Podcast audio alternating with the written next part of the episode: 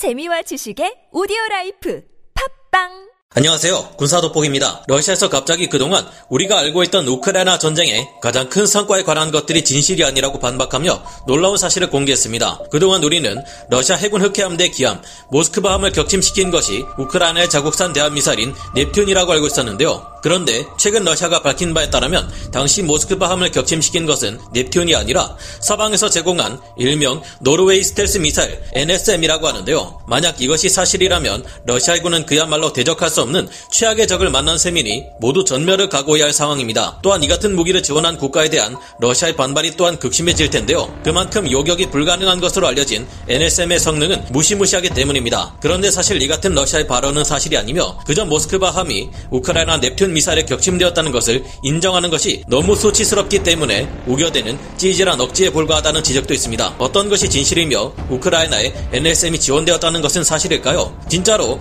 우크라이나군이 NSM을 지원받았다면 얼마나 강력한 성능을 가지고 있을까요? 전문가는 아니지만 해당 분야의 정보를 조사 정리했습니다. 본의 아니게 틀린 부분이 있을 수 있다는 점 양해해 주시면 감사하겠습니다. 최근 러시아 내에 여러 언론 매체들이 이상한 추측성 기사들을 쏟아내고 있는데요. 이 기사들은 미국이 지난 1월 우크라이나 우크라이나의 현존 최강의 미사일 중 하나로 불리는 노르웨이제 최첨단 대한 미사일인 NSM을 공급했을 것으로 추측하고 있습니다. 뿐만 아니라 지난 4월 14일 우크라이나군이 사용해 러시아 흑해함대 기함인 모스크바함을 격침시킨 것은 우크라이나의 국산 대함 미사일인 넵튠이 아니라 NSM 대함 미사일일 가능성이 크다고 주장하고 있는데요. 이 같은 여러 기사들을 종합해 보도한 러시아 언론 아시안 타임즈가 밝힌 바에 따르면 4월 14일 당시 모스크바함이 격침당했을 때 미사일에 피격당한 위치 그리고 당시 해상의 기상 상태와 모스크바함이 조사하고 있었던 레이더 방향, 모스크바함이 가진 자체 방공 능력 등 여러 가지를 감안해 볼 때 넵튠은 모스크바함을 격침시킬 수 없었다고 합니다. 즉 쉽게 말해 아음속 비스텔스 대함미사일인 넵튠 따위가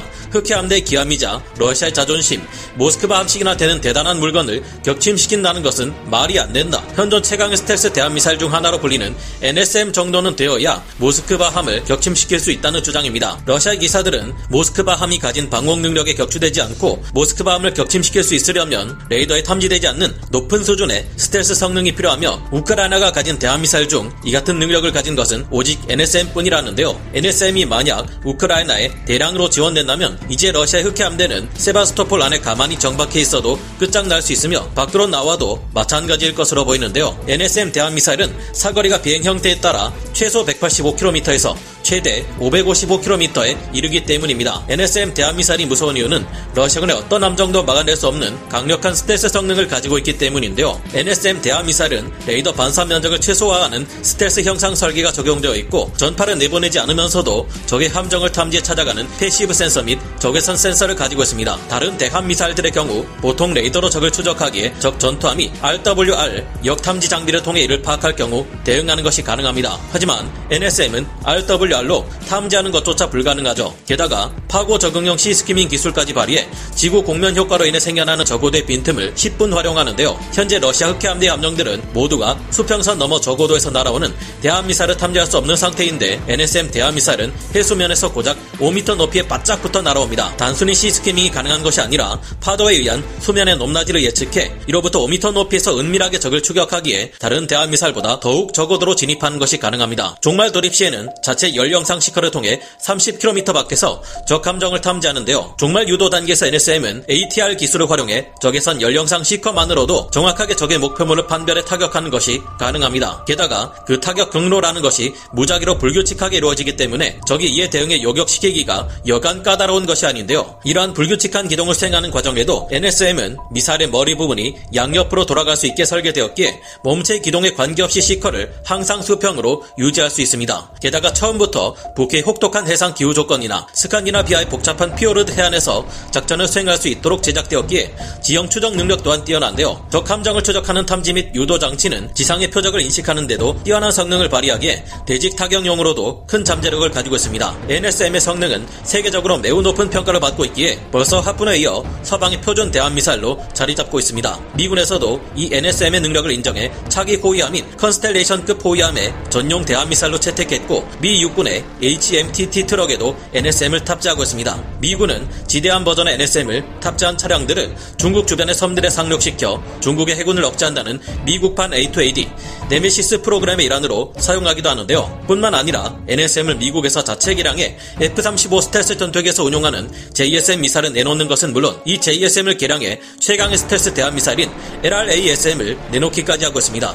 한 가지 단점이라면 가격이 워낙 비싸서 한 발 쏘는데 19억 원씩 날아간다는 점인데요. 이런 것이 NSM인 만큼 자체 방공 능력이 크게 떨어지는 러시아 해군 흑해함대에게 NSM이 날아온다면 모스크바 함이 충분히 격침될 수 있는 것은 물론이며 남아있는 다른 흑해함대 전투 함들 모두가 이미 전멸한 것이나 다름없다고 봐야 할 정도입니다. 그러나 우리가 생각하는 러시아 해군 흑해함대의 방공 능력은 더욱 떨어진다고 봐야 할 것 같은데요. 먼저 러시아의 주장이 사실인지 알아보겠습니다. 러시아 흑해함대를 무너뜨리기 위해 미국을 비롯한 서방 국가들이 우크라이나에 NSM 대한미사일을 제공하는 방안이 추진 중인 것은 사실입니다. 현지 시각 5월 19일 로이터 통신이 밝힌 바에 따르면 미국 보잉사의 하푼 대함미사일과 노르웨이 콩스버그사와 미국 레이시온사가 함께 생산하는 해군 타격 미사일 NSM 두 종의 대함미사일이 우크라이나 에 지원되기 위한 방안이 검토되고 있다고 하는데요. NSM 미사일을 제공하는 방법은 직접 배에 실어 우크라이나에 보내거나 유럽 동맹국들을 경유해 지원하는 방안이 고려되고 있습니다. 미국 허드슨 연구소의 해군 전문가인 브라이언 클라크가 밝힌 바에 따르면 사거리가 100km를 넘는 하푼 미사일 등의